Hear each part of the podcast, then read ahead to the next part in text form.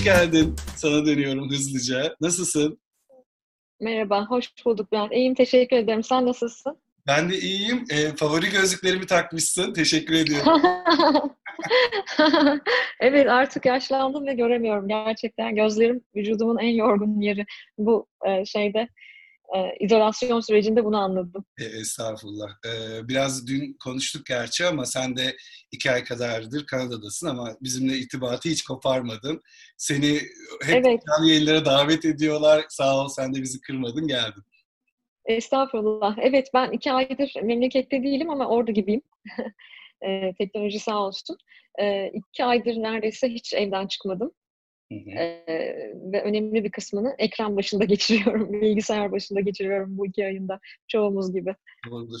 Yalnız biz bir şeye atladık. İkimizin de arkasında kütüphane yok. Ne yapacağız? Evet, o yüzden çok değerli olmayabilir bu yayın. ee, çok sevdiğim, yakın zamanda tanıştığım Sertaç Doğanay hocam vardır. Siz de tan- tanırsınız evet. belki. Ee, evet, tanırım. O, o bu konuyu, ya bu konuyu şey kütüphane klişe oldu kütüphane işine dalga geçmek de klişe oldu artık. E, o da şey demişti, e, ben de pandeminin geleceğini biliyordum o yüzden ucuz ucudan 500 tane kitap alıp hemen arkama dizdim bu canlı. evet.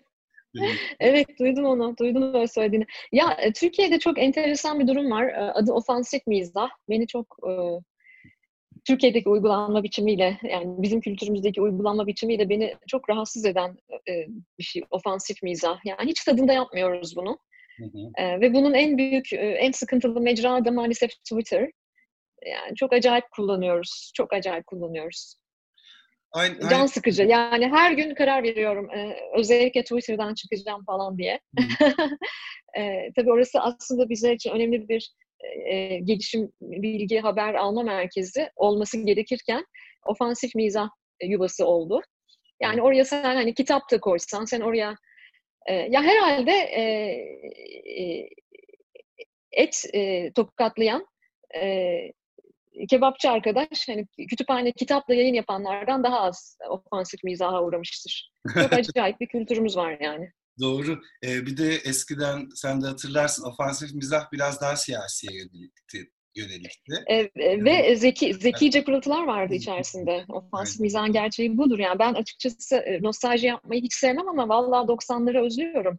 Yani o 80 sonrası Türkiye'de bile e, çok sık ofansif mizah görürdük biz e, siyasi evet. liderlerle falan. Ama şu an bir acayip bir hal aldı. E, e, Nurdan Gürbilek'in çok nefis bir kitabı vardır. Mağdurun Dili diye. Ta- tavsiye ederim herkese. E, yani böyle bir acayip e, bir acayip sarkazm, aslında bir e, edebi tarz olan, edebi janr olan e, satir, e, espriyle eleştirme bizde biraz e, tabiri caizse avam bir hal aldı. Yani e, böyle bir sıkıntılı bir durum yani. Hoşlanmıyorum o şey kütüphane alaycılığı sohbetinden. Ya benim de bir kütüphanem, birkaç kütüphanem var. E, ama benim bağlantı yaptığım, yayın yaptığım yer kendime ait yalnız kaldığım çalışma odam.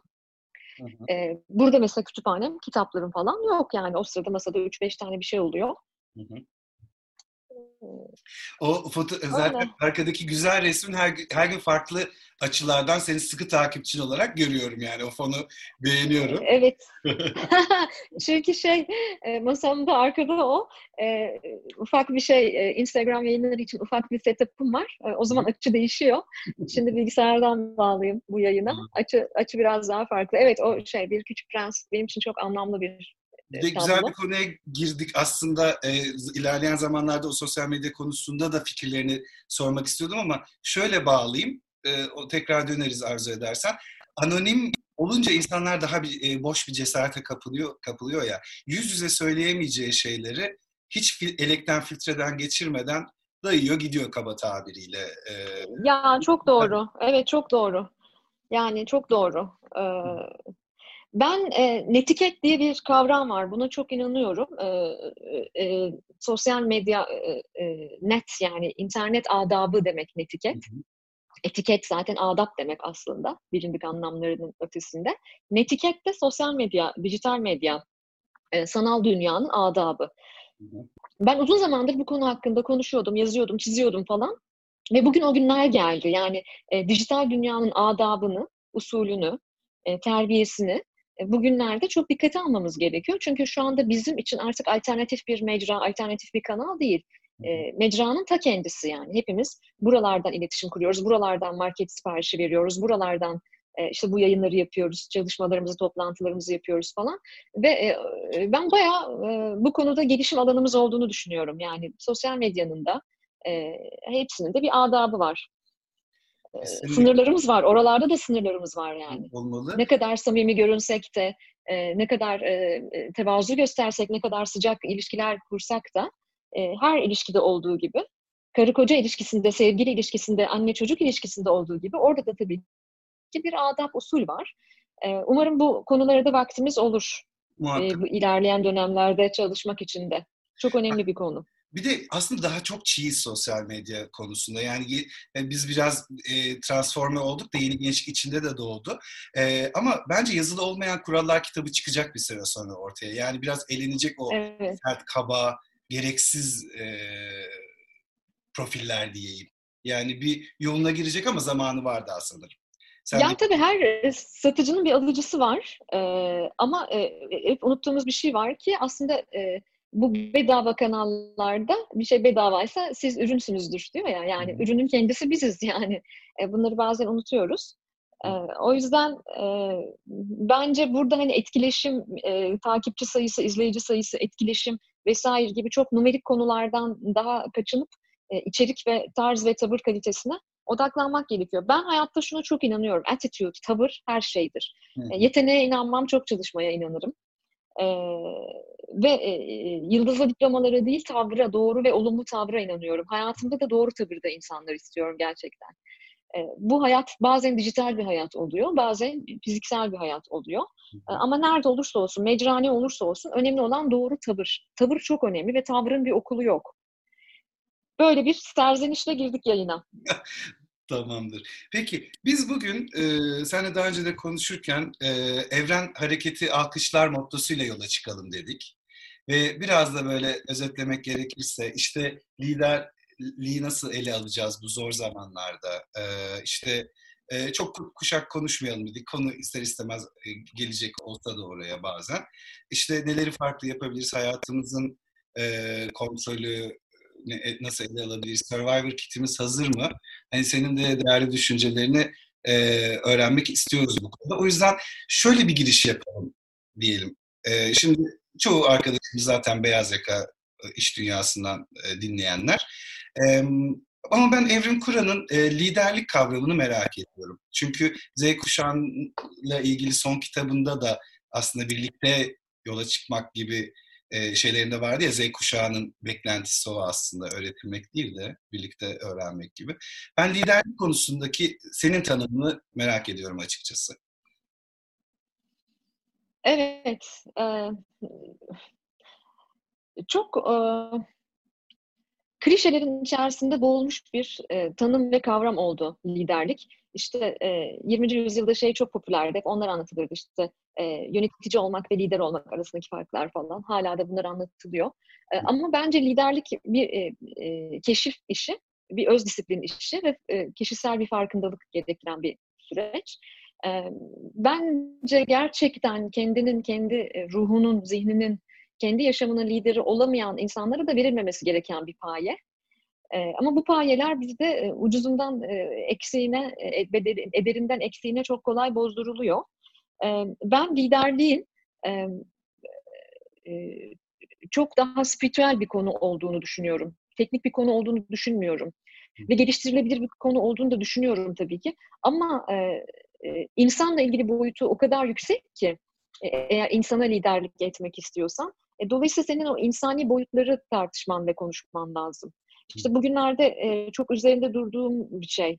E, artık hani müşteri, çalışan, işte müşteri lideri, çalışan lideri, operasyon lideri, süreç lideri, bütün bunların ötesinde bizim artık human experience, insan deneyimi ve insan liderliği konuşmamız gerekiyor. O yüzden hani lider kimdir, kuşaklara göre nasıl değişir, tanımı nasıl değişir bunları biz hep tartışıp duruyoruz da ben gençlere soruyorum, özellikle Z kuşağına, 2000'den sonra doğan çocuklara, ilham aldıkları, etkilendikleri liderleri aslında çok kuvvetli örnekler de hala bizim coğrafyamızda çıkmıyor. Demek ki burada bizim önemli bir takım eksikliklerimiz var. Gerek iş dünyasında, gerek kamu, kamu liderliğinde. Çok çok büyük laflar söylenmemesi gereken bir konu liderlik ama ben kendi kişisel liderlik anlayışımı anlatabilirim. Benim liderliğim daha yaralanmaya açık bir liderlik. İnsani noktalarımın daha fazla ön plana çıkarmaya çalıştığım, insan olduğum fikrine daha çok ön plana çıkarmaya çalıştığım bir liderlik anlayışım var. Duygudaşlık olarak görüyorum, yol arkadaşlığı olarak görüyorum bunu ve hiyerarşik, mekanistik bir sistem içerisinde de nefes alamayacağını düşünüyorum. Yani şuna inanmıyorum. Herkesi sevmek zorunda değilsin ama herkese saygı duymak zorundasın yaklaşımına inanmıyorum böyle birkaç kuşak koltuklara, mobilyalara saygı duyarak büyüdü. ve öyle öğrendi. Ben kimsenin oturduğum koltuğu önemsemesini, oturduğum koltuğa saygı duymasını istemem şahsen. Özellikle kurumsal yaşamda. Bu böyle. o kadar çok görüyorum ki bunu. Koltuklar değiştiği an o koltuklardan kalkan kişilerle beraber o saygınlık gitmeyebiliyor. Yani koltuğun kendisi mi lider acaba? Bu önemli e, pozisyonel liderliğin karşısındayım. Yani statü gerginliğinden çok rahatsız oluyorum. Çok statü gergini var bizim iş dünyamızda. E, bütün o kart vizitlerden, ünvanlardan. E, bana işte bu yayınlarda falan sizi nasıl tanıtalım falan diye soruyorlar. İşte, ben de ben sordum. İşte siz ünvanınız ne falan. Yani ne fark eder ki? E, CV'nize bir bakabilir miyiz? İşte hangi okulları bitirdiniz falan. E, biz de okuduk işte bazı okullar ama e, yani sonuçta e, bence bütün bu ünvanların ötesinde bizim insan olarak kendi kendimizi fark etmemiz, kim olduğumuzu, kendi yolumuzu bilmemiz, e, ona göre yoldaşlar bulmamız. Yani ben yoldaşlık e, kavramına çok inanıyorum. Bütün irili ufaklı, bütün takımlarda. E, bizde biraz düşük. Bizim ölçümlerimizde, e, bizim gençlerimiz de üniversite e, son sınıfa geldiklerinde falan, üniversite araştırmalarımızda da bunu çok görüyorum. E, takım çalışması e, ve yoldaşlık duyguları biraz düşük. Etik zeka, idealizm seviyeleri biraz düşük. Çünkü sistem onlara başka biri olmalarını emrediyor. Doğru. Bir de son zamanlarda mikro liderlik tanımını çok duymaya başladım. Sohbetlerimde de konu oldu. Çok da sevdim o tanımı aslında. Özellikle bunun gibi zor zamanlarda yani bir kişiye liderlik payesi verilmesi şart değil. Yani harbiden hayat, günlük hayatımızda birçok noktada çok ufak ufak liderlik örnekleri sergileyebiliriz ve bunu lider olmak için değil, gerçekten bir ihtiyacı karşılamak ya da ne, nasıl söyleyeyim, yardımcı olmak için. Ee, bu mikro liderlik kavramına yaklaşımın nasıl? Ee, niye sürekli jargon çıkarıyoruz bilmiyorum. Yani e, ekstra açıklamalar ve çok fazla jargonun kalbi kapattığını ve e, insanı örttüğünü düşünüyorum. Sonuçta onları hep kazımamız ve altındaki insanı görmemiz lazım. Mikro liderlik nedir? Yani herkes e, kendi içinde mini mini liderlikler sergileyebilir mi demek bu? Evet, yani bilmiyorum. Bu, benim de bir ay öncesine kadar e, hayatımda olmayan bir tanımdı. Gerçi hepimizin yaptığı dedi, dediğim gibi altını kazıdığınızda ortaya çıkan şeyler. E, yani konuklarımdan birinin verdiği örnek işte bir depo çalışanı bile işte e, bir gün e, geldiğinde e, ofise e, küçük küçük kurabiyeler dağıtarak şey yapabilir, moral yükseltebilir. Yani en verilen en basit örnek buydu.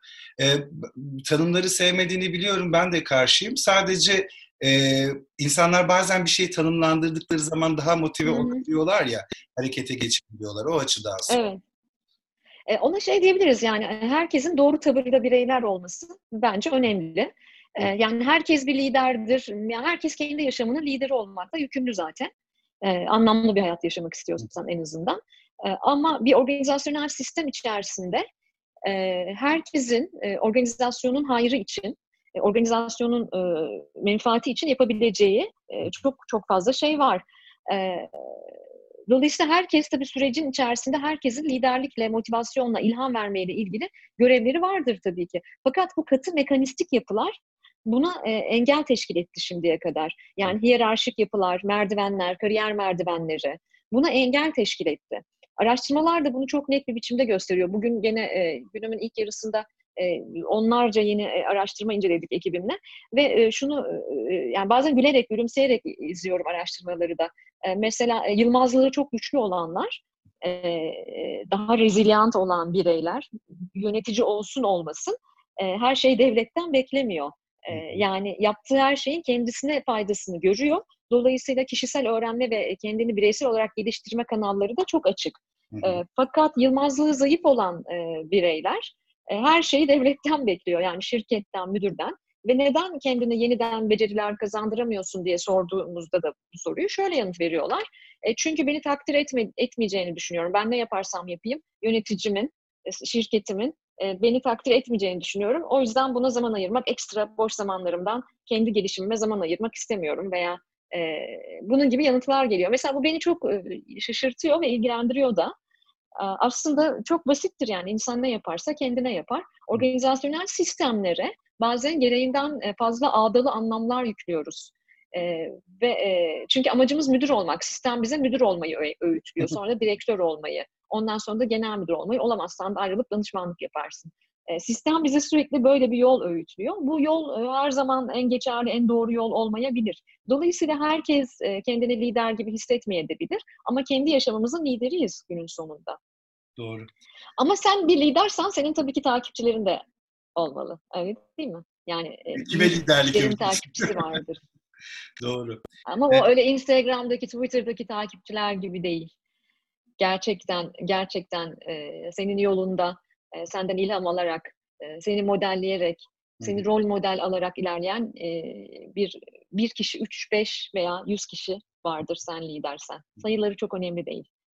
Hazır oraya girmişken Instagram, Twitter demişken e, bu fikir liderleri işte X artı influencerlar falan onları lider olarak görüyor musun? Gerçekten senin söylediğin tanıma uy- uyanları sosyal medyada. Yani etki yaratan, takip eden liderler mi? Lider midir onlar da senin için? Tabii ki görmüyorum. Hayır, tabii Hı. ki görmüyorum. Yani e, kaç e, kaç takipçimiz olduğu, kaç kişinin e, bizi like ettiği falan bunların e, pek bir anlamı olduğunu düşünmüyorum. Hı hı. E, kendini sevdirmek kaygısı e, olan politik doğruculardan hiç hoşlanmıyorum ve influencerların önemli bir kısmının da politik doğrucu olduğunu düşünüyorum. E, kitle ne duymak istiyorsa onu söylediğini düşünüyorum.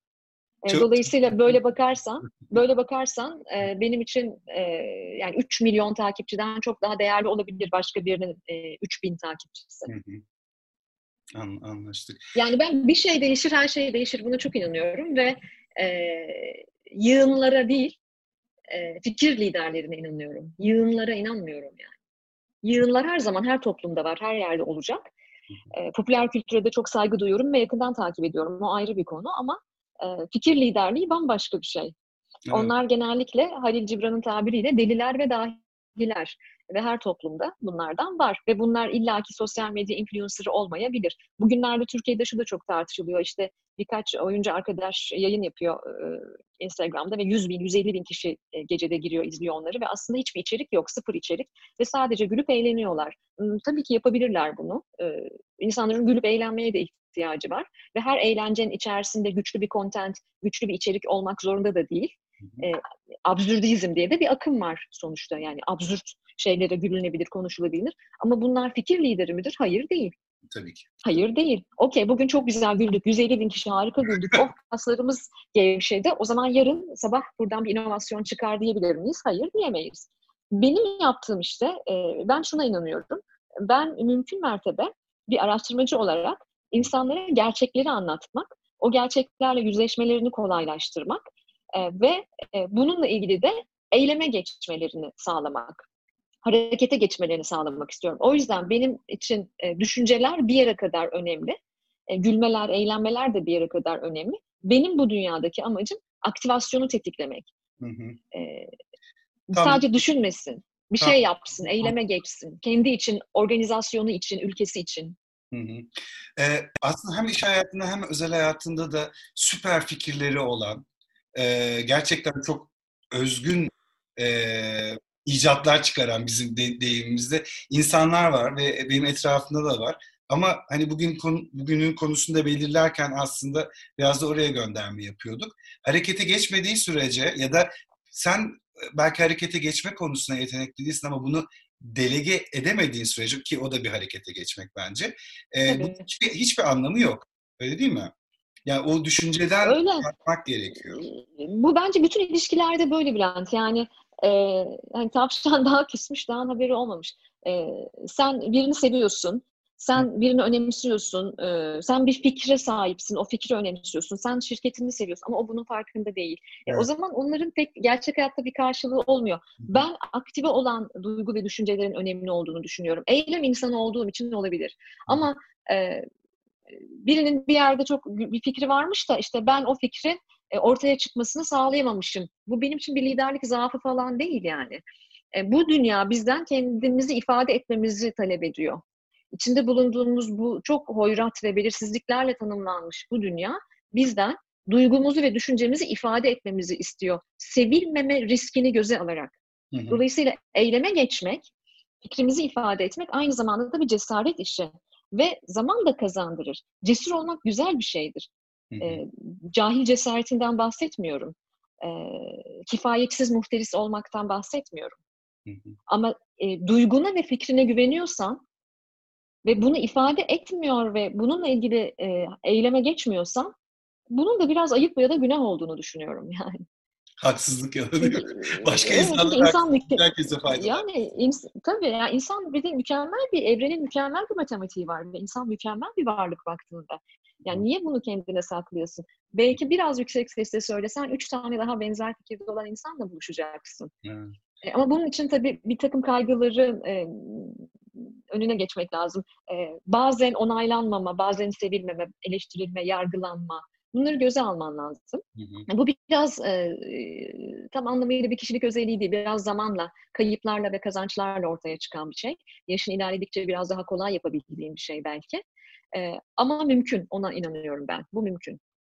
Tam da üstüne e, Barış e, çok güzel bir yorum yazmış. Onu da okuyalım istersen. Bir önceki yorumda evet. Barış, e, konu oraya gelince muhakkak bir de soru cevap evet. üstünden geçeceğiz. Barış der ki, fikir liderleri için critical thinking e, ve öğrenmeyi öğrenmek tabanlı bir eğitim olması gerekiyor büyüme esnasında. Şu an M, e, Milli Eğitim Bakanlığı olsun yok olsun bu tip bir eğitim yok. Tam anlamıyla öğrenci merkezli bir eğitim de yok. Sınav sistemi en önemli etken. Bizler fixed mind çocuklar yetiştiriyoruz. Growth mind yerine sistem bunu destekliyor diyor. Evet. Buna çok katılıyorum. E, benim de e, hani doğru tavırdan bahsettim ya. E, doğru tavırdaki insan kendim de ekip kurarken, kendi şirketime de arkadaşlarımızı dahil ederken en çok baktığım şey diplomalardan önce doğru tavırda mı? Benim için doğru tavır Barış'ın growth mind dediği öğrenen zihin diyorum ben ona. Fixed mind ise yargılayan zihin. Yargılayan zihindeki insanlarla ben ne kolay arkadaş olabiliyorum ne özel hayatımda çok fazla katma değerli bir ilişki yaşayabiliyorum ne de iş hayatımda. Müşterilerim bile olsa. Dolayısıyla öğrenen zihin diyor ki öğrenen zihin 21. yüzyılın en önemli yetkinliklerinden biri olan bilişsel esnekliğe sahip. Yani o cognitive flexibility denen şey, buranın esnek olması çok önemli. Ben bunu bilmiyorum ve öğrenebilirim. Sen o zaman o noktada liderliği ekip arkadaşlarına da dağıtmış oluyorsun. Örneğin ben bizim takımın lideriyim benim bir küçük ekibim, takımım var Türkiye'de ve onların lideriyim ben. Ama e, fixed mind olduğum zaman yani yargılayan tavırda olduğum zaman mütemadiyen bu niye böyle, şunu niye şöyle, şunu niye böyle yapmadınız, bu böyle yapılır. Çünkü ben bunu 20 yıldır böyle yapıyorum. Bu işi ben kurdum, bu modeli ben geliştirdim ve 20 yıldır bunu böyle yapıyorum diyebilirim. Ama benim benden deneyim itibariyle çok çok çok daha az deneyimli olan takım arkadaşlarım bana bazen öyle bir yol açabiliyorlar ki okey deyip o zaman ben orada liderliği onların eline veriyorum. O zaman buna delegasyon da diyebiliriz. Okullar buna hizmet ediyor mu? Hayır. Ben şuna inanıyorum. Keşke keşke e, okul öncesinden başlayarak e, bu tarz kişisel gelişim eğitimlerini falan bu kişisel gelişim endüstrisini de çok sevmiyorum zaten. Ama keşke felsefe eğitimi verilse hı hı. okul öncesinde ve ilk öğretimde. E, o zaman e, insan zihninin e, ve insan duygusunun, insanın varoluşunun e, katmanlarını gördükçe zaten fixed mind yani sabit bir e, fikre, sabit bir zihne, yargılayan bir zihne sahip olman mümkün değil. Ve enteresan olan ne biliyor musun? E, biz bir kere sevgisiz bir toplumuz. Biz kolay sevmiyoruz. Hatta sevmek ve saygı duymayı ayırıyoruz falan. Zaten fixed mind olan insanlar sevemezdi. Çünkü sevmek için anlamak gerekiyor. Ve zihnin çok ilginç bir işlevi var. Zihin aynı anda hem yargılayıp hem sevemiyor. Yani birini yargılarken onu sevemiyorsun. Te, te, Ve fixed mind'lar yargılıyor. E, growth mind ise sevebiliyor. Ben e, Türkiye'nin mesela hep söylediğim bir şey vardır. E, gençlerini sevmeyen bir genç ülke olduğunu düşünürüm. E, çünkü onları da yargılıyor. Mütemadiyen yargılıyor. Gençlerden öğrenmiyor gibi gibi. Toplum ee, sevmiyor yani ülke. Sevmiyoruz yani biz e, yani değişik gördüğümüz şeylere tepki gösteriyoruz. O yüzden ben Barış'a katılıyorum. Yani gerek milli eğitimde gerek YÖK'te böyle bir sistem yok. Ama ne yapabiliriz? E, ebeveynken biraz daha e, çocuklarımızın okuduklarına, e, izlediklerine, e, özellikle yetişme çağında, özellikle 3 yaşa kadar çok önemli mesela aramızda genç arkadaşlar olduğunu tahmin ediyorum. E, çocuk gelişiminde 3 yaşa kadar olan sürecin çok önemli olduğunu düşünüyorum. O terbiyeyi vermek için. Doğru. Ee, bir de bir 6 yaş biliyorum ben. Yani 6 yaşa kadar ne verdin verdin. Hani tabii ki geliştirebiliyorsun da o ilk tohumlar evet. o 3-6 ya da işte 3 yaş bir dönem, 6 yaş bir dönem. Ee, aslında hem gençleri sevmiyoruz çünkü e, zihniyet e, broad mind değil fixed mind dedin. E, çok büyük çoğunluğumuz genç ve kuşakları girmeyeceğiz dedik ama ister istemez geliyor konu oraya. Z kuşağı da evet. bilişsel olan kuşak değil mi? Bu atlıyor ya şeyler. Ve galiba şu, bu evet. X Z arasında en bilişsel kuşak. Ee, nasıl bilişsel evet. haline geliyor bu insanlar peki? Bunları da yetiştiren X e, kuşağı çünkü. E, yani çünkü ihtiyaç hasıl oluyor. Yani ihtiyaç hasıl oluyor. E, önceki kuşaklardaki eksiklikleri gelen kuşaklar tamamlıyor. Hı hı. E, kimisinin gücü yetiyor ve e, imkanları e, olası o eksiklikleri tamamlamak için. Kimisi bunu biraz daha mücadeleyle yapıyor.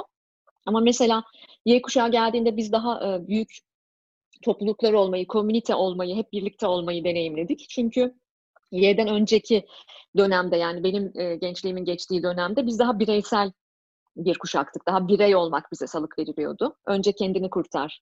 Ee, sen önce kendini kurtar. Sen önce e, okulunu bitir. Sen önce şöyle yap. Yani ona buna karışma. Etliye sütliye karışma gibi.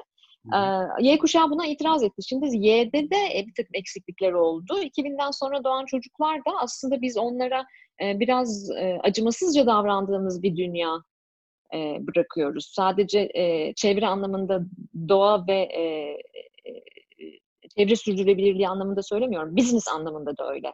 Yani çok hırpaladığımız, çok incittiğimiz, çok sarstığımız e, bir iş dünyası, bir doğal e, dünya, öyle bir habitat bırakıyoruz. Dolayısıyla onların tabii ki çok daha büyük ve çok daha fazla sorunları çözmeleri gerekiyor ve çok daha küçük yaşlardan o sorunları çözmeleri gerekiyor. Yani düşünsene 20 yaş altının haftalardır e, sokağa çıkma yasağı var. Çok basitinden. Yani sen böyle bir dünya bıraktın onlara. Evet, evet, evet. Böyle bir dünya bıraktın. Onları ve e, bir araştırma Evet ve bir araştırma yaptık 20 yaş altı gençlerle Nisan'ın ilk iki haftası Türkiye'de yani şey olan sokağa çıkma yasağına uğrayan 20 yaş altıyla.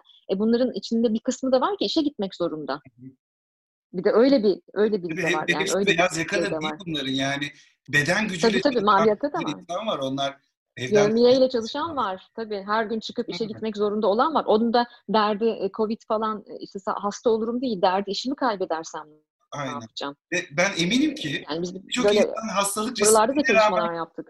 Hastalık riskine rağmen işe gitmeye razı çünkü adam ağaç yani biz hep süslü püslü beyaz ofislerinden konuşuyoruz çalışma ortamı deyince ama bir de öyle bir gerçek var.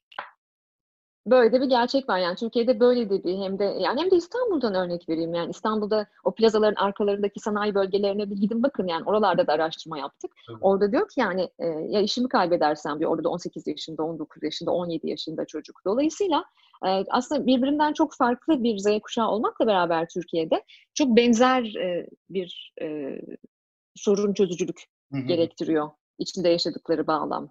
Belirsizliği yönetme sanatı.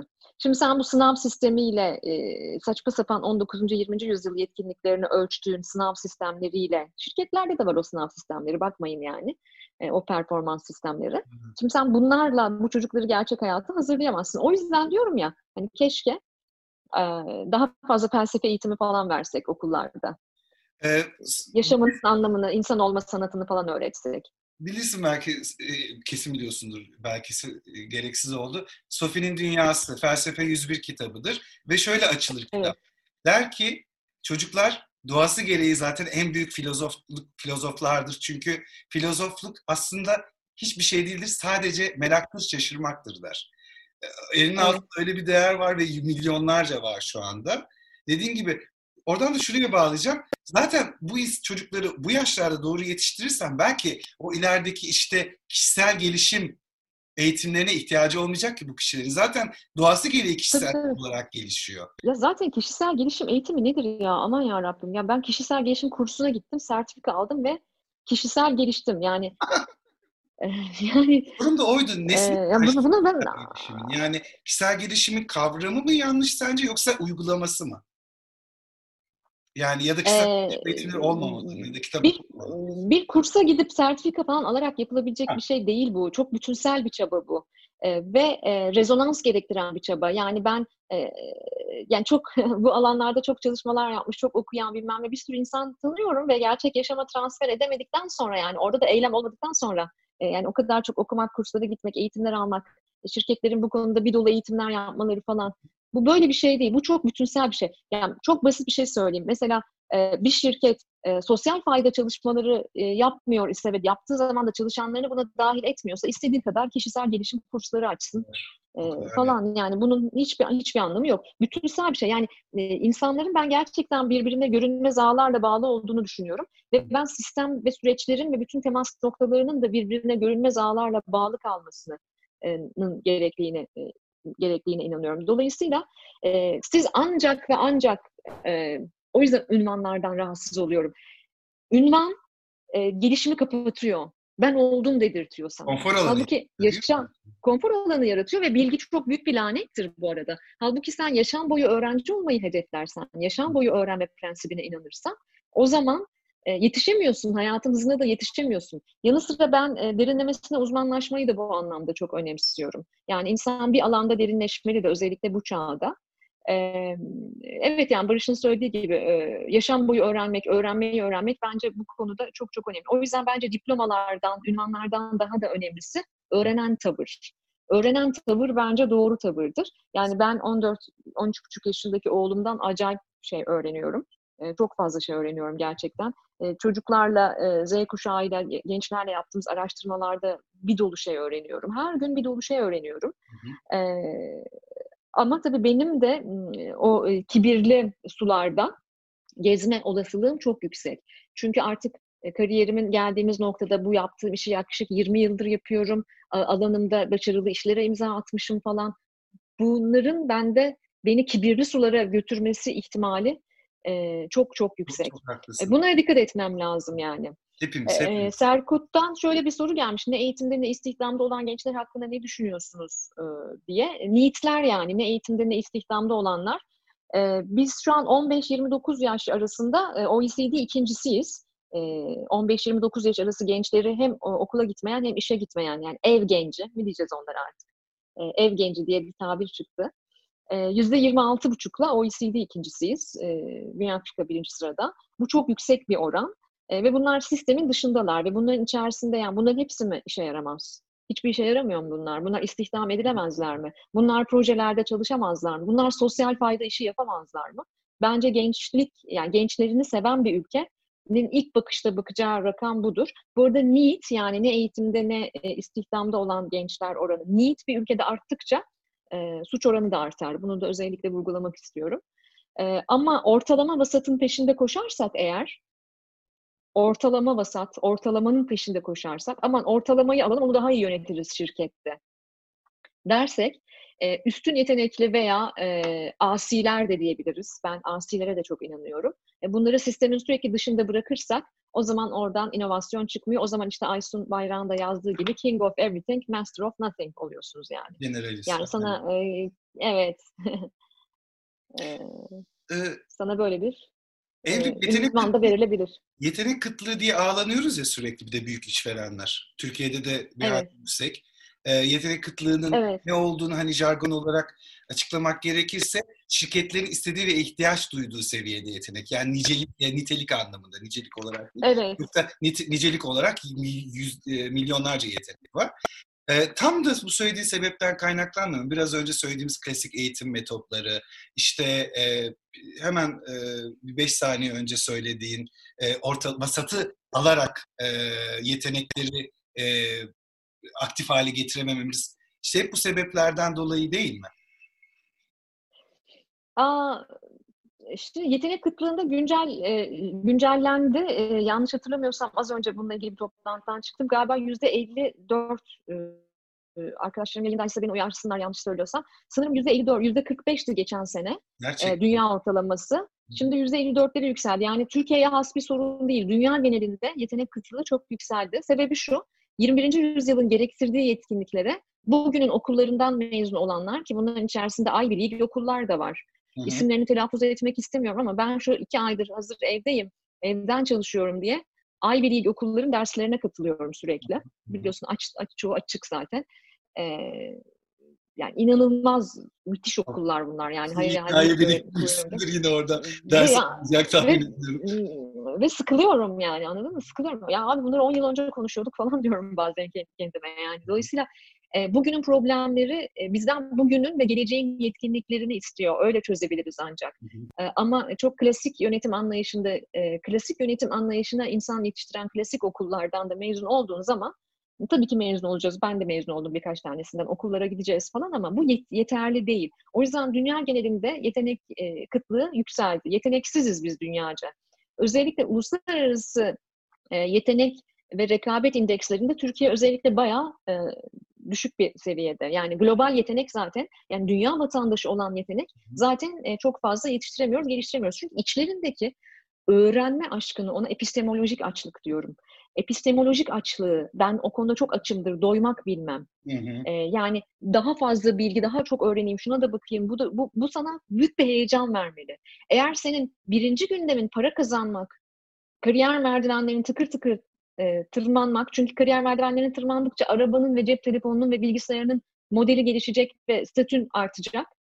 Ee, eğer sana sürekli bu öğretiliyorsa senin epistemolojik açlık barındırman mümkün değil. Mümkün değil. Sistem seni buraya çekiyorsa. Oysa ki bu arada ben ağzında gümüş kaşıkla doğmuş biri değilim. Ben öyle e, babam kurmadı yani benim kurduğum şirketi. Ben memur çocuğuyum. Çok fazla da maddi sıkıntılar e, gördüm de iyi ki de gördüm. Ama e, sonuç itibariyle e, bütün bu e, sistemler içerisinde sen eğer birinci sıraya öğrenme, yaşam boyu öğrenme merakını koyamayacağın bir sistemin içerisinde büyüyorsan e, ve tek derdin o zaman kariyer yapmak ve işte daha fazla para kazanmak oluyor. Bizde böyle bir durum var mı? Var. Nereden biliyorum? E ben her sene 80 bin üniversite öğrencisiyle araştırma yapıyorum. Türkiye'nin en iyi üniversitelerindeki öğrencilerle. E, ve dünyanın 61 ülkesindeki karşılaştırmalı sonuçları da görüyorum. Hı-hı. Dolayısıyla e, söylemeye çalıştığım şey eğer biz e, birinci sıraya bu çocukların bunu koymasına sebep oluyorsak, niye sebep oluyoruz? E, çünkü aç millet. Yani çocuk, genç de sürekli bu endişeyle, sürekli endişeyle işsiz kalacağım, aç kalacağım. Bu endişeyle geliyor, büyüyor. E, 1 milyon 100 bin üniversite mezunu işsiz var yani şu anda Türkiye'de. E, bu sebeple de yetenek kıtlığı artıyor. Yetenek kıtlığını anlıyorum ki orta vadede, kısa ve orta vadede büyük bir ekonomik krizle e, yakalandığımız COVID-19 süreci ve sonrasında. Biz çünkü diğer ülkeler gibi refah içindeyken yakalanmadık COVID-19'a. Biz zaten özellikle son iki senedir çok ciddi bir ekonomik türbülanstan geçiyorduk. Bir de üzerine bu gelince şu anda bizim bunu devletten, bakanlıklardan, yasa koyucudan ve şirketten beklememiz artık çok zor. İşte şimdi gerçek liderlik zamanı. Kendimiz için devrim yapmamız gereken bir zaman yani. Ee, aslında konum yine bir konu başlığımızda oydu. Bu Survivor kitimiz ne olmalı falan e, diye konuşuyorduk ya. Oraya gelmeden önce e, ben şeye de inanıyorum. E, işte bizim doktorlarımız neden daha başarılı oldular? E, belki işte bu resilience, dayanıklılık bu konuda. Çünkü evet. zaten çok stresli ortamlarda ve yoğun evet. olarak çalışıyorlardı. Avrupa'da ve İngiltere'deki doktorların sudan çıkmış balığa dönmesinin sebebi daha evet. insani koşullarda çalışıyorlardı. Böyle bir krize e, şey olmadılar. Neden bizim insanımız yurt dışına gidince bu beyin göçü boşuna olmuyor. Gidiyorlar bir motivasyon var. Gidiyorlar bir değer görüyorlar ki gidiyor insanlar. Ee, ve neden bizim insanımız daha pratik zekalı? Benim tamamen şahsi fikrim, bunun araştırması yok. Çünkü biz zaten Türkiye'de bütün hayatımız boyunca sistemsizlikten kendi Tabii. inisiyatif kaslarımızı geliştiriyoruz. pratik düşünme kasları. Aynen, çok katılıyorum. Ee, çok o yüzden mesela ekspatlar çok başarılı oluyor e, evet. dünyada. Türk ekspatlar e, yurt dışına gittikleri zaman çok başarılı oluyorlar. Çünkü sorun çözme kasları o kadar gelişmiş ki. Ya bak çok basit bir örnek vereyim. Sen İngiltere'yi biliyorsun ama yani Kanada çok spesifik bir örnek. Kuzey evet. Amerika genel olarak böyle. Ya sen mesela bir e, bir restorana yemeğe gittin ve e, menüdeki bir şeyi öyle değil de başka bir süreç yani e, prosesin içine ekstra bir adım daha eklediğin bir başka biçimde onu yemek istedin. Paralize oluyor garson. Çünkü her şey o kadar tanımlanmış ki Batı, batı dünyasında. Yani e, kastimize etme, e, sorunu çözme e, konusunda gerçekten pratik değiller. Aynen öyle. E, o yüzden bence bu e, e, pandemi onların o kaslarını umarım geliştirebilir. Biz ama e, kendimizi bildik belli. Ben 14 yıldır girişimciyim. Bu benim gördüğüm kaçıncı kriz? Saydım geçenlerde. Altıncı falan galiba. Tabii bu biçimiyle evet. yeni. Ama sürekli girmişiz çıkmışız, girmişiz çıkmışız türbülansa. Ben uluslararası bir organizasyonun parçasıyım. Her sene işte fiyat listelerimiz açıklandığında her sene gidiyorum. E, İsveç merkezimiz Stockholm. Onlarla pazarlık yapmaya çalışıyorum. Bana şey diyorlar, ya evrim ya her senede sizde ekonomik kriz var yani. Daha ne kadar e, biz bu fiyatları ayarlayacağız? Artık utanıyorum yani. Yani müşterilerime özel fiyatlar almak istiyorum falan. Şimdi söylemeye çalıştığım şey şu. Biz tabii sürekli belirsizliklerle e, uğraştığımız için böyle bir pragmatik halimiz de var. E, ama e, bir taraftan da e, bazı insani değerlerimizi de e, orada e, onlar da trolleniyor. Hani avcılıkta yasak bir biçimdir ya trollemek. Evet. Trollediğin zaman yani ağ attığın zaman henüz e, zamana ihtiyacı olan küçük balıkları ve denizin dibindeki mineralleri, faydalı bitki örtüsünü de kazırsın. O yüzden yasak bir avlanma türüdür. Biz bazen e, trollüyoruz. Trollemek bu demek. Biz bazen trollüyoruz. Zamana ihtiyacı olan yetenekler olabilir sistem içerisinde. Ben o problemi bir an evvel çözeceğim ateşiyle, yangınıyla. E, büyümek için zamana ihtiyacı olan ve büyüdüğünde sisteme çok değerli olabilecek küçük yavru balıkları da kazıyor olabilirim. Um, bilmiyorum çok bağlantılı ama yurt bağlantılı mı ama yurt dışında da bunu e, gördüm ben. E, İngiltere'ye gelen Türk ondan sonra gelen Türk'ü beğenmiyor ve istemiyor orada. Yani ama bunu Türkiye Türklere yönelik bir eleştiri olarak söylemiyorum. Bu genelde göçmenlerin yaklaşımı sanırım. Bu işte trolleme olayı orada çıkıyor. Destek olmamak da bir trollemek bence çünkü ya da e, işte e, ben kazanayım. Çünkü bir networking event'e gidiyorsun herkes ben ne alabilirim derdinde. Networking o değildir ki. Beraber kazanmaktır networking. Evet o yüzden evet. o lafa da acayip alerjim var benim. Yani gençlere de hep şey diyorum. Uyduruk e, ağlar değil sahici bağlar kurun. Ah, networking Ko- beni acayip acayip rahatsız ediyor. Bu e, Great Hack diye bir belgesel var Netflix'te. E, bu acayip bir Facebook kullanımı e, manipülasyonu var. Evet. Ve e, Meksikalılardan alınan en yüksek oy oranını almış Trump. Ve sadece şey diyerek e, duvarı kuracağım. Yani duvarı kuracağım olayı aslında Amerikalıları e, hedeflemiyor. Oraya gelen Meksikalıları. Çünkü diğer Meksikalıları istemiyormuş adamlar gelmiyor oraya. Trollerler seni oraya götürüyor. Evet, çok çok anlamlı. Biz e, benim üçüncü kitabım bu. E, göç kuşağını yazıyorum şu anda ve bir araştırma e, yapıyoruz. Buradan da onu söyleyelim. Hala araştırmamız açık. Eğer Türkiye'den göçmüş, e, belli dönemlerde göçmüş, şu anda Türkiye'de olmayan, araştırmamıza katılmak isteyen dostlar varsa bana evet. her kanaldan bir mesaj atabilirler. Linki paylaşabilirim. E, bu sene sonuna doğru çıkaracağız inşallah ama bu belirgin bir biçimde bu çıktı karşımıza çıkacak. Öyle görüyorum bir yandan da. Fransız arasında da ben yaygınlaştırabilirim seve seve. Konuşuruz yani. Çok memnun olurum. Yani çok e, katılım var şu anda dünyanın dört bir tarafından ama tabii ki son dönemde Ankara Anlaşması sebebiyle İngiltere'ye göçen çok, e, çok beyaz yakalımız var bilhassa. Evet. E, İngiltere'den, Kuzey Amerika'dan e, Orta Avrupa'ya göçen dijitalcilerimiz var, IT'cilerimiz var. Oralardan bayağı bir katılımımız var ama öyle yayılmışız ki bütün dünyaya çok enteresan ülkelerden katılımcılarımız var. Bu arada... Üçüncü... O yüzden mesela şey deniyor ya yani 300 bin kişi göçtü. O kadar da önemli bir rakam değil bu. 83 bin milyon, 83 milyonluk ülkede deniyor ya. Ama o 300 bin, 330 bin galiba. Onlar acaba kim? Hangileri, nasıllar? İşte yine nitelik, nicelikli niteliğe geliyoruz. Yahudi, Yahudi toplumu çok önemli. milyon baktığında. Bir buçuk milyarlık evet. İslam nüfusun yarattığı nüfusu yarat cümleyi kuramadım. 15 milyonluk Yahudi nüfusun yarattığı etkiyi bir buçuk milyarlık İslam nüfusu yaratabiliyor mu? Hayır. Ee, evet. Yani bu arada kitaplarından bahsetmişken bu evrimin senin tanıtıma ihtiyacın yok gerçi ama Telgraf'tan tahmin bütün kuşakları anlatıyor. İkinci kitabı genelde Z kuşağına. Biraz bu kitabın özeti de var içinde. Güzel bir geçiş yapmak için. Z kuşağında anlatıyor. Çok da güzel içinde datalar var. E, Evrim hikayeci biri. Çok sayısalla boğmuyor sizi. E, o yüzden üçüncü kitabını da sabırsızlıkla bekliyorum. Evrim. E, kalemine sağlık. Evet o da bir araştırma kitabı. İlk iki kitap gibi o da bir araştırma kitabı. O kitabı özel bir araştırma yapılıyor. İkinci kitapta Z'de de Z, Türkiye'nin Z'sine özel e, bir araştırma yapmıştık. E, ama işte dediğim gibi onu hikayeyle anlatmayı önemsiyorum. Ben inşallah güzel bir şeyler çıkar. Özellikle memlekette çok okuması gerekenler var.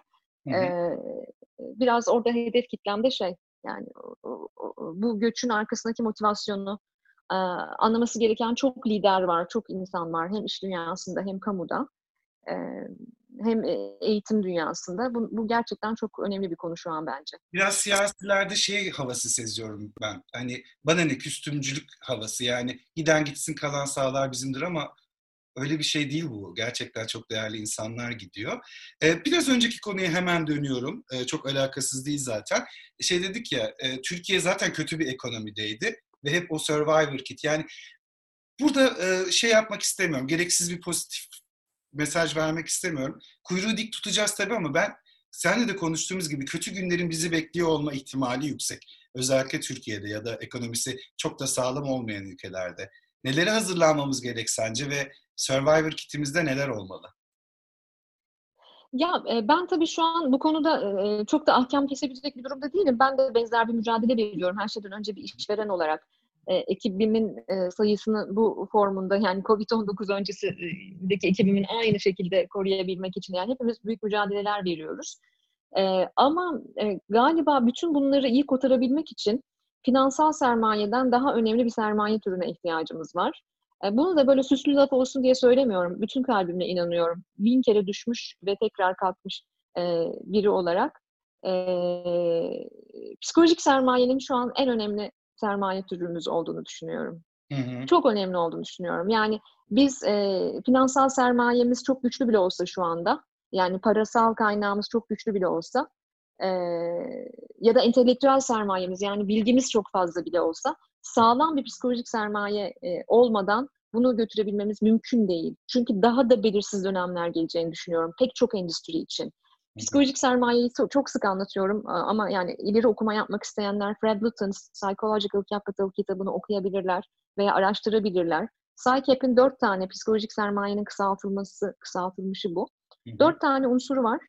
Ee, bu e, hatta dur yazacağım herkes görsün. Böyle kısaltılıyor. Say Biz yazarken ben diyorum ki Aysun demiş ki evrimin e, sayıları, sayısal verileri iyidir. Do not underestimate. Öyle bir anlam çıkmasın. Evrim istese bizi sayılara boğar. Ondaki e, şey data kimse de yok ama e, hikayeyle bunu anlatmayı sevdiğini kastettim. E, doğru ve kritik bir şey yazmış. Ben gerçekten bilmiyordum. E, Cumhurbaşkanlığı İnsan Kaynakları Ofisi son yıllarda göç eden beyinleri ülkeyi geri çekmek için çeşitli faaliyetlerde bulunmakta diyor. Belki Evrim bir fikri vardır. Ben de oturup araştıracağım. Teşekkürler bilgi için. Evet, e, biliyorum o faaliyetleri ama tabii Covid-19'dan dolayı o faaliyetleri şu an e, o faaliyetler gerçekleşemiyor. Çünkü o faaliyetler e, kariyer günü yapmak biçiminde. Yani e, çeşitli ülkelere gidip kampüs etkinlikleri gibi stand e, şirketlerin stand açıp çeşitli ülkelerde e, oradaki yetenekleri e, erişmesi biçiminde. Eğer eksik biliyorsam lütfen siz de ekleyin. Benim bildiğim bu. E, ve Covid-19 ile beraber o fuarlar böyle bir kariyer fuarı biçiminde e, İnsan Kaynakları Ofisi e, bir e, şey yaptı. Eksik biliyorsam siz de lütfen daha fazlasını paylaşın. E, ve kesinlikle e, saygı duyuyorum bir insan kaynakları ofisi olmasını ama son derece yetersiz e, buluyorum bu çalışmayı 20. yüzyıl bağlamı için. Özür dilerim evet. ama bu böyle. Sözün yarıda kalmıştı. Psikolojik Capital'ın dört maddesi var demiştin. Evet. E, buna içimizdeki kahraman diyor bazı uzmanlar. E, yani içindeki kahramanı güçlendirmen lazım. Bir kere bir tanesi umut, e, hope, biri umut, biri optimizm, iyimserlik. E, iyimserlik ve umut birbirinden çok ayrı kavramlar. Bir kere sen böyle bir durumda nasıl iyimser olacaksın? İyimser, e, bugün iyimser bir biçimde bugün kaynaklarım yeterli ve ben bunu yapabileceğim, e, bugün için iyimserim diyebilmek çok zor. Umut ise gelecekle ilgili. Gelecekle ilgili ben bunu gelecekte de yapmaya devam edebilirim. Özellikle girişimcilerin çok sahip olması gereken iki özellik. İyimserlik ve umut. Ee, bir diğeri efficacy, self efficacy, e, kişisel öz yeterlilik. Ben yeterliyim ve bunu yapabilirim hissi. Hı hı. Ee, ve bunun içinde zaten başka türlü kendimize bir süredir yatırım yapıyor olmamız gerekiyor. E, hani her şey devletten beklemememiz gerekiyor. E, benim için kendi evladımı yetiştirirken en önem verdiğim, en önem verdiğim konu ise e, resilience, yılmazlık. Oradaki R, resilience, O kadar çok yılmazlık. resilience kelimesini. Çok çok önemli. Yani ben zaten yıllardır insan kaynakları dünyasında resilience'ı çok anlatmaya e, çok gayret ediyordum. Bu alanda sırf çalışmalar yaptık, konferanslar yaptık vesaire. İşte geçen sene e, Psychological Capital e, başlığı altında People Make the Brand'in geçen seneki teması psikolojik sermayeydi. Geçen sene ya çok uzun bir zaman önce değil. 2019 teması her sene bir temamız oluyor ya bizim. E, Görmüşsün. şeydi, Psychological Capital'dı. Ve benim e, çok eleştiren oldu. Ya ne alakası var? Niye bu kadar soft konular böyle hani? Niye psikolojik sermaye? işveren markasıyla psikolojik sermayenin ne alakası var? diye eleştirenler oldu bayağı. Gördünüz mü işte ne alakası olduğunu? Bu kadar. Zart diye bir gecede böyle evinizde e, dijital dönüşümü yapmak zorunda kalırsınız. O çarkları Evet, çevirenler, böyle. robotlar insan sonuçta nasıl önemli olmak psikolojik sermaye? Aynen öyle. Çok önemli. Ve e, McKinsey'nin en son araştırmaları da bunu söylüyor. Çok e, hoşuma gidiyor bu. Bizim 2030'a kadar e, elimizden alınamayacak işler hangileri? Sosyal ve duygusal zekamızı ve yaratıcılığımızı kullanabileceğimiz işler. Diğerlerinin hepsini zaten otomasyon ve yapay zeka yapabiliyor. E, buna super jobs deniyor. Yani e, bu e, şu anda senin bir super job'a sahip olman lazım. Süper mesleklerde bu var. Süper mesleklerde sen hem duygusal zekanı, sosyal zekanı, insanlığını hem de dijital yetkinliklerini birbiriyle e, karma halde birlikte kullanabiliyorsun. O yüzden az önce yukarıda kaldı galiba bir e, Barış şey demişti. Dijital sanatçılar e, Heh. değil mi? Öyle bir şey söyledi. Yani artık şu an yani e, o kadar o kadar e, e, hani geleceğin meslekleri ne diye bana soruluyor. Ben ne bileyim bilmiyorum yani geleceğin meslekleri. Kimse bilemez. Evet, hatta onu Hiç biraz kimse bilemez. tepkilisin yani oturup geleceğin mesleği ne diye tartışıyorlar diyorsun ama nereden? Evet çok komik geliyor yani. Ne bileyim ne yani. Geleceğin mesleği değil ama geleceğin yetkinlikleri var. O da şu, herkes dijitali bilecek, herkes teknolojik olacak, robotlar bizi dövecek falan. Öyle bir şey yok. O çok Ama benim 90'lar robotları- ya. yani Evet hani ama eski, e, 90'lar öyle. bütün markalar teknoloji böyle Beko işte dünyayı televizyondan çevirmiş falan şey yapıyordu ya o çok 90'lar kafası yani. Hani öyle. George Orwell'in benim değil. aynen öyle. Şu an yüksek insani yetkinliklerle dijitali e, bir arada e, kullanabileceğim e, süper meslekler gelecek. Onların ne olduğunu bilmiyorum. Yani benim oğlum ne iş yapacak ben bilmiyorum. O yüzden de tabii ki başarılı olmasını her anne gibi isterim ama akademik başarısı benim için öncelikli bir konu değil. Hı hı. Benim için yılmazlığı daha öncelikli. Yılmazlık da şu, 7 kere düşüp 8 kere kalkmak kısaca. Yılmazlık hiç düşmemek demek değil. Değil. Düşeceksin. Tabii ki düşeceksin. Hele ki girişimciysen. E, belli meslek gruplarında e, psikolojik sermayenin belli unsurları belli meslek gruplarında daha da ön plana çıkıyor. Mesela Canan demiş ki Türkiye'de iyimser olmaya çalışmak da zor. Çok zor tabii. Hem de nasıl zor. E, ama mesela biliyor musunuz e, satış mesleğinde mesela iyimserler çok başarılı oluyor. Bunların hepsinin bilimsel araştırmalarla karşılıkları var. Hani bir de böyle e, kökten karamsarlar vardır ya, acayip karamsarlar. Hı hı. Kökten karamsar. Ee, yani Yiğit. Özgür'ün Yiğit Özgür'ün çok sevdiğim bir karikatür var. Yiğit Özgür'ün kulakları üstünde. Zaten bugün Instagram'da story yaptım o karamsar. İlhami var bir tane Yiğit Özgür'ün meşhur İlhami e, karakteri var. E, yani İlhami böyle e, bir türlü iyimser olamayan biri yani. Her şeye verecek bir kötümser cevabı var. E, bizim e, böyle bir toplumda iyimserliği egzersiz etmemiz gerekiyor. Mesela ben de size söyleyeyim, ben de genetik olarak e, genetik olarak kötümserim. Çünkü ge- genler çok e, etkili iyimserlik ve kötümserlikte. Bu konuda çok okuma ve çalışma yapıyorum. Benimle E, savaşıyorsun. dolayısıyla ben mesela ben mesela çok çalışıyorum. Yani ben bilişsel olarak da e, e, duygusal olarak da bu konuda çok çalışıyorum. E, acaba nasıl daha iyimser kalabilirim diye. Çünkü benim bir lider olarak en önemli e, görevlerimden biri e, ekibimle, ekibimin psikolojik sermayesini geliştirmekle de ilgili. Bu ne? Bir şey geldi. Karikatür mü geldi? Onu Aa şeyi gönderdiler galiba. Bir ekrana o ne? verebilirsem O açılıyor mu öyle? sanırım. Şimdi Açsana. bakacağım. Ha, geldi. yes bu. Gö- Görebildin mi? İlhami abi karikatürü geldi. Ay biraz şey Biraz küçük ama. İlhami haber evlenmişsin diye duydum ama.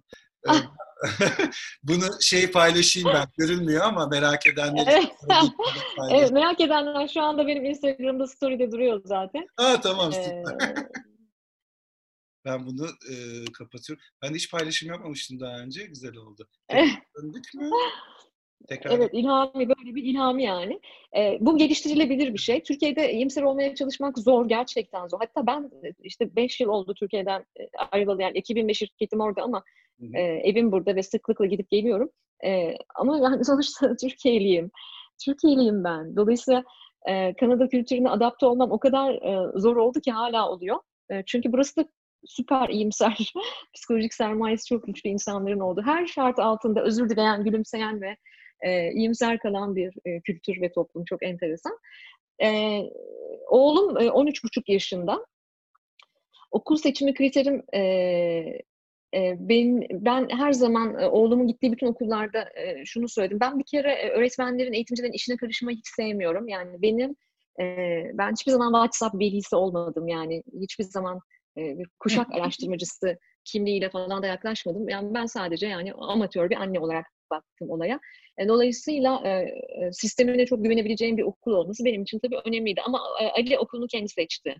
Ben onu bir, pek çok okula götürdüm. Hiç e, tercih etmiyordum e, Türkiye'de olmamasından dolayı e, Türkiye'deki sınav sistemleri gibi şeylere maruz kalmasını istemiyordum. Ve işte burada herhangi bir e, mahalle okullarından birine gitmesinin yeterli olduğunu düşünüyordum. Ama o şansını denemek istedi. E, ve burada çok az sayıda sınavla alan ama kendi sınavlarını yapan ve bir SSAT tarzı bir e, aptitude testine de tabi tutan birkaç tane çok az okul var. O okullardan bir tanesini çok istiyordu, hayaliydi. O oranın kampüsünü beğeniyordu falan. İlk öğretimden sonra okulun sınavına girdi. E, öyle kurs, dershane falan yok. Yani tamamen kendi çalıştı, hazırlandı. E, ve o okula girdi. E, benim için kriter, oğlumun e, kendi seçmesi mesela kriterlerden biri buydu e, kendi seçimini yaptı. E, o sorumluluğu aldı. O sorumluluğu kendi aldığı için de e, okuluna toz kondurmaz pek. Ne kadar okulda keyfi kaçsa canı sıkılsa da pek okuluna toz kondurmaz. Okulumu seviyor. Benim için önemli olan şey okulda e, numerik başarının sadece tek başarı kriteri olmaması.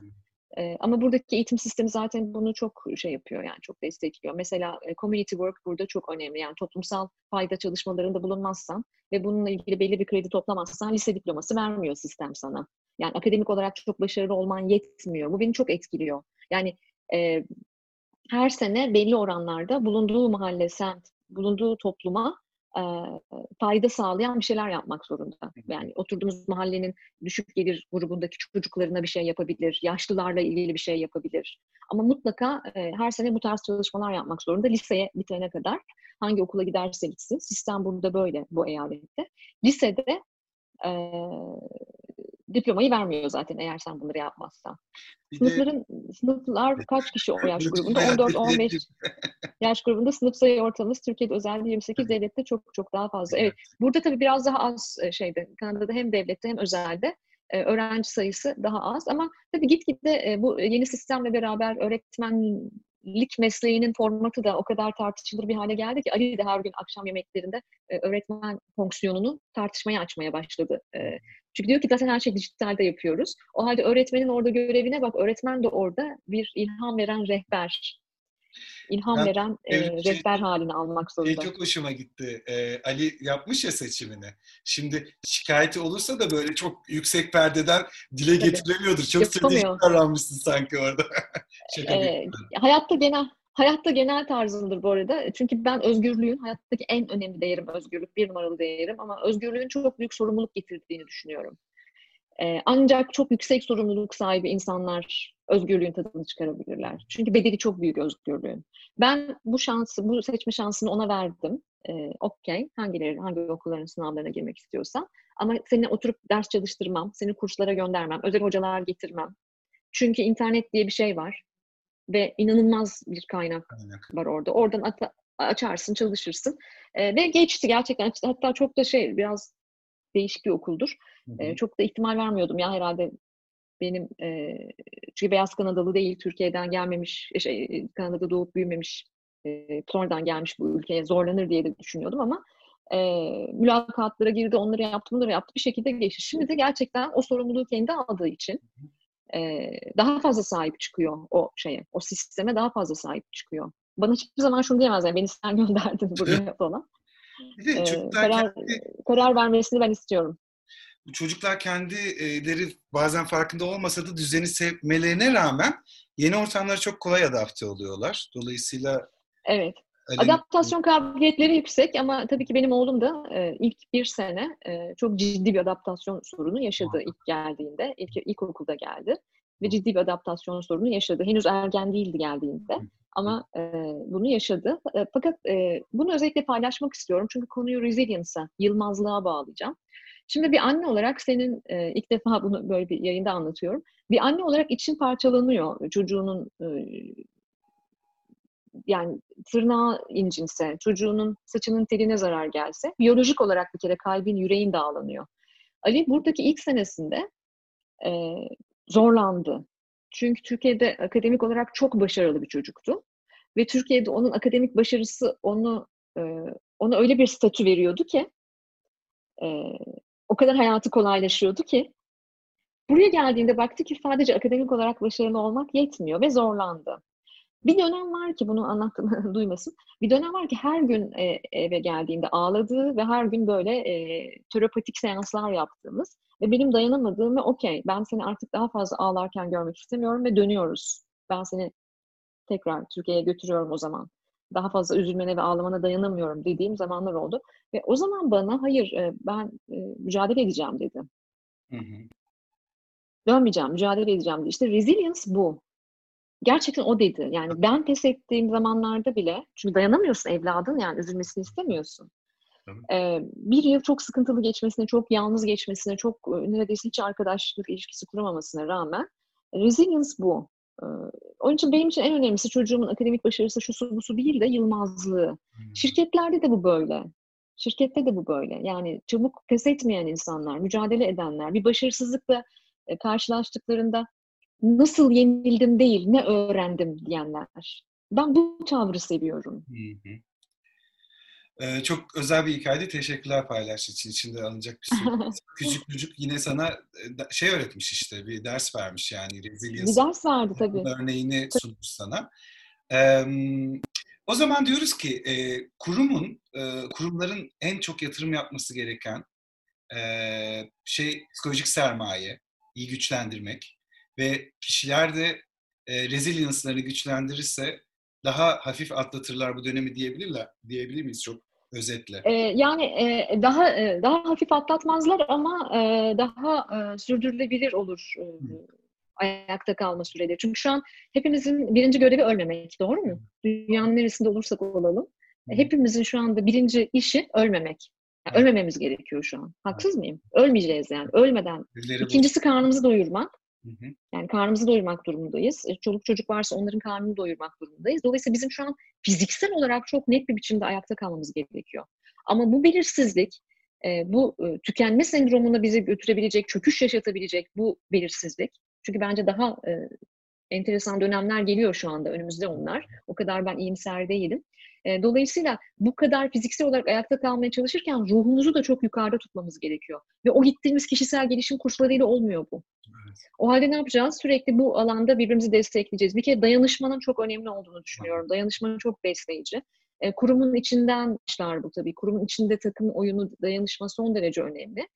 E, son dönemlerde gördüğüm en harikulade liderlik örneği Airbnb CEO'sunun yaptığıdır. Hmm. 1800 kişi yanlış bilmiyorsam işten çıkardı ve inanılmaz bir işten çıkarma e, iletişimi ve tamamını outplacement yapıyor, yapılıyor şu anda. Airbnb'nin kendi kariyer sitesinden tamamının iş bulması sağlanmaya çalışılıyor. Hı-hı. Ve çok küçük bir sembol, laptoplarınızı geri almayacağım işten çıkardığım insanları dedi.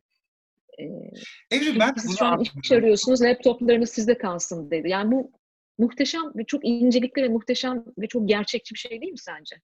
E, kesinlikle ve birçok e, yani birçok değil de birkaç tane güzel örnek var bu konuyla ilgili. Çok bu söylediğin inanılmaz bir büyük bir rakam ve o aslında üçüncü e, bunu bu boyutta e, değil ama böyle bir iki kişi işten çıkardığında bazı firmalar bu outplacement'ı dışarıdan bir firmayla destekliyor ve veriyor. Evet. Bu boyutta yapması çok sahip uyandırıcı. Ya da işte bir restoranlar zinciri var ya Türkiye'de o da tabaklarını böyle Hı-hı. sergiye çıkardı. Onlardan aldığı geliri Daha o henüz işten çıkarma yapmadı ama çalışanlarını falan bağlayacak.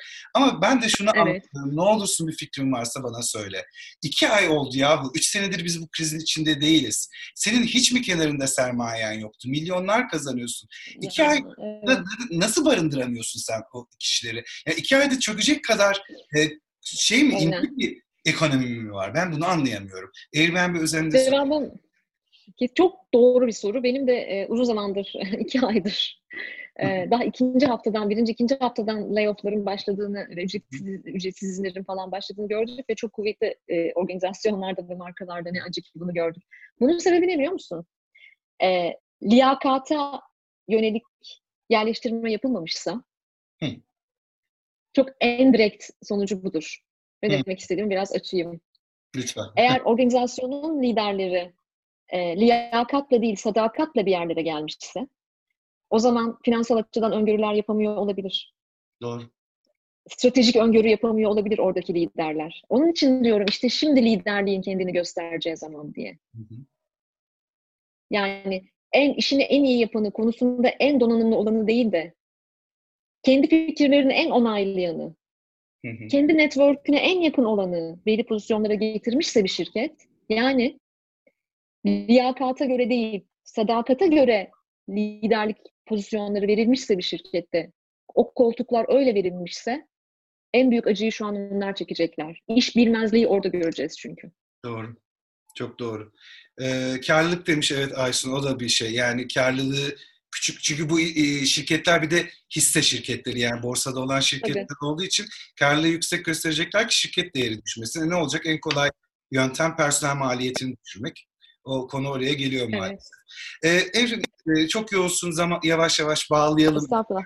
Çok çok değerli bilgiler verdin. Ee, Barış'ın bir takım yorumları da var. Ee, Aylin de öğretmen arkadaşımız güzel yorumlar yapmıştı. Ayrılmak durumunda. Ee, bu örnek çok iyiydi. Outplacement. Yani en azından bir şeyler yapmış adam yani. Hani mecbur kalması zaten çıkarmazdı da. Nedense böyle bu konuya böyle bir gıcıklığım var benim. Daha iki ay oldu ya. Dur ya kapitalizm bu kadar harbiden bıçak sırtında bir şey mi? Çöküyoruz iki ayda diye. Ee, 15. günde başladı. 15. günde e, başladı. Yani çok Biz, kuvvetli markalardı üstelik. Yani, yani, bir, yani bir ay bekleseydiniz dediğim markalar oldu benim. Ama şey e, önemli ee, benim de hani Airbnb CEO'su da sonuçta e, bu sisteme hizmet eden biridir. Ama ya o bilgisayarlarınızı almayacağım demesi bile bana çok hoş geldi. Yani şimdi Türkiye'de iş, işten çıkarmalarda nasıl oluyor bilirsin yani. E, tabii, Ayrı dışlarda direkt bir şekilde ücretsiz yangından mal kaçırılıyor falan. Ödememe falan yani. Evet. Yani bunlar yani bu da bir zarafet. Ee, ama hani Canan'ın şey, e, söylediği şey çok doğru. Dayanışma ve liderlik örneği olarak büyükşehir belediyelerinin, bazı büyükşehir belediyelerinin yaptıkları gerçekten umut verici e, kamu e, kamusal e, vatandaşın, kamusallığın e, önemini de bu bize biraz anlatıyor. E, evet Aysun, yani benim de marka bağımlılığının sorgulanması gerektiğini düşündüğüm bir dönem. Yani hem işveren markası hem tüketici markası yaklaşımı anlamında 2021'in bambaşka bir yıl olacağını düşünüyorum. Artık her şey değişecek ve Covid-19'dan sonra dünya bambaşka bir yer olacak demiyorum. Öyle bir romantik değilim. E, yo gayet yani e, İlhami abiler İlhami abiliklerine devam edecekler yani. Ama ama markaların e, ele alınışları yani markalı, markalar bambaşka bir dünyaya girecek bence. E, şeyle ba- ba- e, bağlayalım mı? E, de, demin böyle söylerken ufak ufak notlarda aldım. Hep kişisel gelişim dedik e, ve bununla ilgili düşüncelerimizi belirttik ya. E, bu dayanışma çok önemli dedim bir işbirliği çok evet. önemli dedin. İlk konuğum bana şunu söylemişti, güzel bir araştırmaydı, kesin biliyorsundur. Başarı deyince Türkiye'de akla gelen işte kariyer, şu bu para mara. Güney Amerika'da insanların mutlu olmasının sebebi başarı deyince akıllarına gelen dayanışma işbirliği. İlk maddeler. Evet. Ee, evet. Şimdi başarılı olmakla alakalı değil söyleyeceğim ama e, da, zaten dayanışırken yani sosyal yardımlaşma başladığı zaman e, amaç bu değil kesinlikle ama sen de kendin de o kadar gelişmeye başlıyorsun ki iletişim öğreniyorsun, organizasyon yapma becerilerin artıyor. Ee, empati yeteneğin yükseliyor, yetkinliğin yükseliyor. Birçok e, bu iki günlük takım çalışması, hadi arkamızı atalım kendimizi tutan öte böyle bir şey. hem topluma faydalı ol hem de sen öğrenerek çık. Yani evet. buna devşirilmek evet. bence de kişisel gelişim eğitimi her neyse işte. Kesinlikle öyle. Yani insan gelişir. E, İnsan gelişir, her yaşta gelişebilir, her yaşta değişip dönüşebilir. Ee, ama e, mümkün olsa da keşke Türkiye'de çok daha erken başlasa bu. Evet, çok düşük senin. İlk öğretimde, ilk öğretimde, okul öncesinde başlasa. Tabii bizim çok daha başka, çok basic sorunlarımız var yani okul öncesinde erişimi bile olmayan e, binler, yüz binler var ama e, bu bahsettiğimiz şeyler çok yapısal sorunlar, gelişmekte olan bir evet, ekonominin kesinlikle. çok karşı karşıya kaldığı yapısal sorunlar ama e, şeyi hiç sevmem, her kriz içinde bir fırsat saklar falan, bunu hiç sevmem. Ama e, e, yeniden tanımlamalar yapmak için, bir daha bakmak için bir fırsat olabilir belki. İnandıklarımıza, benimsediklerimize, yıkılmaz, yenilmez dediklerimize, değerlerimize yeniden bakmak için belki bir fırsat olabilir. Yani durup göz atma fırsatı diyelim en azından. Evet ki işte Barış'ın da yazdığı gibi ben de inanıyorum. Yani en azından şu anda az sayıda da olsa eğitim ve çalışma şartları konusunda bir transformasyon başladı. Bir gün, iki gün önce COVID-19 patlamadan bir gün, iki gün önce hayatta home office çalıştırmam diyen liderler ertesi gün evden toplantı yapmaya başladılar falan. Çok var böyle örnek. Nasıl Eğitimde zaten zorunlu bir transformasyon. Yani benim oğlumun okulu açılmayacak yani açılmama kararını açıkladılar. İki tip okul var. Bir independent okullar, bağımsız okullar var e, Kanada'da. Bir de e, devlet okulları var. Devlet okulları bir süre açmayacağız dedi. Ama muhtemelen yakında onlar da e, bu seneyi böyle kapatacaklarını söyleyeceklerdir. Ama benim oğlum bağımsız bir okul. Bağımsız okullar kendi kararlarını kendileri veriyorlar. Oğlumun okulu şunu açıkladı velilere. Biz açmayacağız bu sene. Hayatınız bu ve bu düzene alışın. Ama ne yapıyorlar? Mesela bu akşam e, veliler için bir webinar var. Ona katılacağım ben. E, bizi de aslında sürekli hatta ve e, sistemde tutmaya çalışıyorlar. E, demek ki eğitim de böyle bir transforme olacak. Ee, öğretmenin de gerçekten nasıl bir eğitici olduğu daha çok ortaya çıkacak. Fakat e, şeye de katılıyorum Aysun'un yazdığına da. Çalışanına güvenmeyen işveren, işveren e, modeli e, her zaman olmaya devam edecek. Şeyi o çok öneririm. Mobbing doğdu mesela şimdi uzaktan. Tabii tabii. O da o, o da digital mobbing diye de bir şey doğdu. Şeyi çok öneririm. Ee, benim e, bir dakika şurada bir, bir iki notlarım. Ben 5-6 tane defterle çalışıyorum da kapatmadan onu çok önermek istiyorum. Richard Sennett'in e, Karakter Aşınması diye bir kitabı var. Onu çok öneririm. Evet. Aslında Richard Sennett bunu çok yani çok önemli bir sosyologtur. Yıllar önce yazdı adam bunu. Yani ne bu dijital dünya böyleydi ne Covid-19 vardı falan. Ee, orada çok hoşuma giden bir şeyden bahsediyor. Diyor ki bir esnek zamanlı çalışan çalıştığı mekanı seçse bile emek sürecinde kontrole sahip değildir diyor. Yani sen emek sürecinde kontrole sahip olmadığın müddetçe ister evden ister tarladan çalış, ister ofisten çalış. E, tabii ki o mobbing devam ediyor. Ama bugün şirketler esnek zamanlı veya işte home office çalışan kişilere emek sürecindeki kontrolü de vermek durumundalar. Yani emek sürecindeki kontrolü vermek ne demek? Mesai saatinde yoga yapamaz mı yani? Yapamaz mı? Bunaldı ya. 18 saattir ekrana bakıyor yani. Yani emek sürecindeki kontrolü vermek durumundayım ben artık. Mevzu sadece evden çalışmak değil. Aynen öyle. Ee, yani ne anlamı var bir de? Hala işte e, Madeleine Albright'ın dediği, e, Madeleine Albright'ın dediği gibi 20, 20, 21. yüzyılda 20. E, yüzyıl fikirleriyle 19. yüzyıl araçlarıyla yönetmeye çalışıyor. Aynen öyle. Böyle Aynen şey öyle. Dolayısıyla yani. E, dolayısıyla yani emek sürecinin içerisinde kontrolü almak durumunda artık çalışan e, şey e, benim çok Richard Sennet'in çok sevdiğim bir lafı var. Bu lafla kapatmak istiyorum. Çok düşündürücü. Ben epey bir zamandır düşünüyorum. Rutine karşı başlatılan isyanın vaat ettiği yeni özgürlük sahtedir. Rutine karşı başlatılan isyanın vaat ettiği yeni özgürlük sahtedir. Oo. Ee, ee, yani uzun bir zaman ben home office çalışmak istiyorum, ben esnek çalışma istiyorum, bilmem ne bilmem ne diyen pek çok insan rutine karşı başlatmıştı bu isyanı. Rutine karşı başlatılan isyanın vaat ettiği yeni özgürlük sahtedir. Gördünüz mü nasıl sahte bir özgürlük olduğunu home office çalışmanın? Çünkü o rutine karşı başlatılan bir isyandı. Anlamlı bir sonuç çıkarmak için yapılan bir isyan değildi. Rutin ofis hayatına karşı başlatılan bir isyandı. Şimdi birçok insan, görüştüğüm birçok insan, birçok müşterim feci halde bunalmış durumda. İnanılmaz bir baskı altında ve çok uzun saatler çalışıyorlar. Burnout'a doğru gidiyorlar. Bravo. Çünkü bu sahte bir özgürlüktü. Gördük mü nasıl sahte bir özgürlük olduğunu? Ben e, bununla çok yorduk insanları. Biraz süremi de aştım galiba. Evet. Bu ifadeyle e, şimdilik vedalaşmak isterim. Aynen. Ee, Evrim çok çok çok çok çok teşekkür ederim. Ee, sen, ben sen, çok teşekkür ediyorum. Sen yorulmadığın sürece biz seni her zaman dinleriz. İnşallah senelerce de dinlemeye devam edeceğiz. Ee, lütfen bunu ya, yağcılık olarak algılama. Ee, sen benim takip ettiğim liderlerdensin. Ee, ben seni bir lider olarak görüyorum. Tanımlardan hoşlanmasan da. Senelerdir e, tanışırız da e, çok fiziksel olarak bir araya gelmesek de ben seni çok iyi bilirim. Sen beni biraz bilirsin. E, ben e, çok teşekkür ederim ayırdığın zaman için. E, çok kısa yayınla ilgili bir iki bilgi vereceğim. E, seni bir dakika daha tutabilirsem. E, yayınımız Tabii. birazdan sona erecek ama hem YouTube kanalında hem LinkedIn'de farklı sosyal mecralarda e, kayıtlı e, tarihe not düşeceğiz. Önümüzde podcast olarak da sesli yayınını yayınlıyoruz. E, Evrim'in de çok sosyal medyada çok aktif. Biraz mesafeli de olsa bazen sosyal medyaya. Orada da e, Evrim'de birçok kanalı var. Önümüzdeki hafta ezber bozan kariyerlerden bahsedeceğiz. Karı koca Londra'ya taşınan, kurumsaldan çıkıp kendi girişimlerini e, ve çok talihsiz bir kaza sonrasında kurmak durumunda kalan e, kişilerin kariyer hikayesini dinleyeceğiz. Kendi girişimleriyle birlikte karşılaştıkları zorlukları.